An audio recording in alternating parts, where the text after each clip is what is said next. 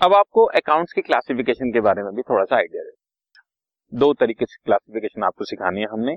एक है हमारा ट्रेडिशनल क्लासिफिकेशन और एक है हमारा मॉडर्न क्लासिफिकेशन ट्रेडिशनल मतलब जो हम शुरू शुरू में पढ़ते थे मतलब बहुत पहले था मॉडर्न अभी हमने over a period of time थोड़ी चीज़ों को सिंप्लीफाई करने के लिए बना दिया क्लासिफिकेशन ऑफ़ अकाउंट में हम आपको ट्रेडिशनल अकाउंट में जो बेसिकली बात करेंगे वो होता है हमारा रियल अकाउंट नॉमिनल अकाउंट और पर्सनल अकाउंट अभी वैल्यूएशन अकाउंट आपके लेवल का नहीं है। मॉडर्न में जैसे कि मैंने बताया assets account liabilities account capital account revenue account expenditure account और ड्रॉइंग्स बहुत सिंपल ट्रेडिशनल में तीन ही चीज़ें रियल पर्सनल एंड नॉमिनल और मॉडर्न में हम लोग चीज़ें पाँच कर देते हैं.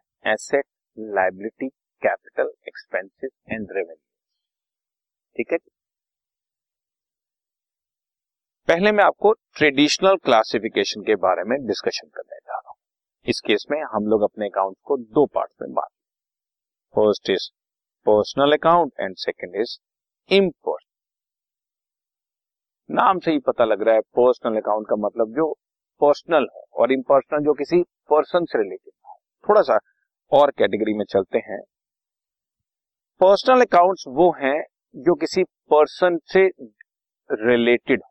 अब यहाँ पर अकाउंट्स में पर्सन कौन कौन से ध्यान रहे, mister Ram, mister Shyam, missus Asha, missus Preesha, ये सब तो पर्सन है ही।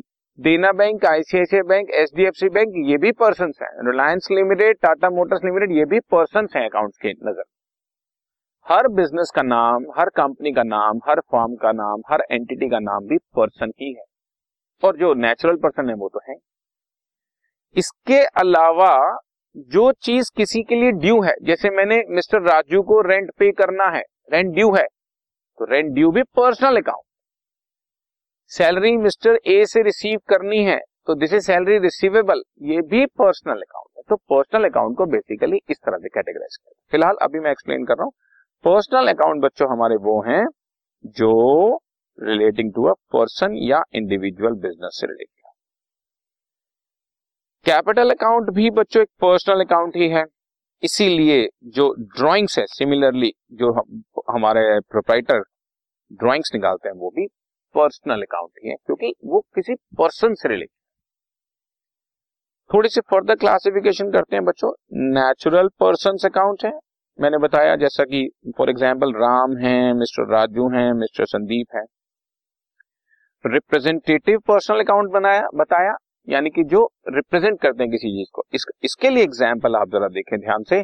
दैट इज़ हमारा outstanding rent outstanding rent rent outstanding इसी तरह से अगर हमारा कोई प्रीपेड सैलरी है तो प्रीपेड सैलरी भी किसी पर्टिकुलर पर्सन को दी हुई है विच कैन बी रिकवर्ड तो कोई भी चीज़ आउटस्टैंडिंग हो प्रीपेड हो रिसीवेबल हो ये सब चीज़ें हमारी रिप्रेजेंटेटिव रिप्रेजेंटेटिव पर्सनल और आर्टिफिशियल पर्सनल अकाउंट ये तो मैंने आपको बताई दिया कंपनीज़ कोऑपरेटिव सोसाइटीज हो गई बच्चों, कोई कंपनी हो गई, ये सब आर्टिफिशियल पर्सन है, तीनों पर्सनल अकाउंट और इम्पर्सनल अकाउंट बच्चों, हम सब जानते हैं, हम सब समझते हैं बच्चों, जो पर्सनल नहीं है विच आर नॉट पर्सनल यानी कि cash rent account machinery account ये सब हमारे इम्पर्सनल अकाउंट यानी कि जो पर्सनल नहीं, किसी पर्सन से रिलेटेड नहीं है। Machinery is not a person cash is not a person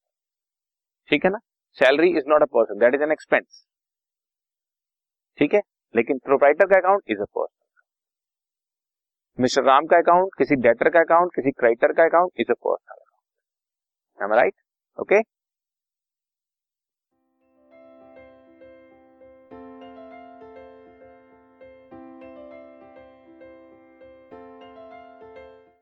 this podcast is brought you by Hubhopper Shiksha Abhiyan अगर आपको ये पॉडकास्ट पसंद आया तो प्लीज़ लाइक शेयर और सब्सक्राइब करें और वीडियो क्लासेस के लिए शिक्षा अभियान के यूट्यूब चैनल पर जाएँ।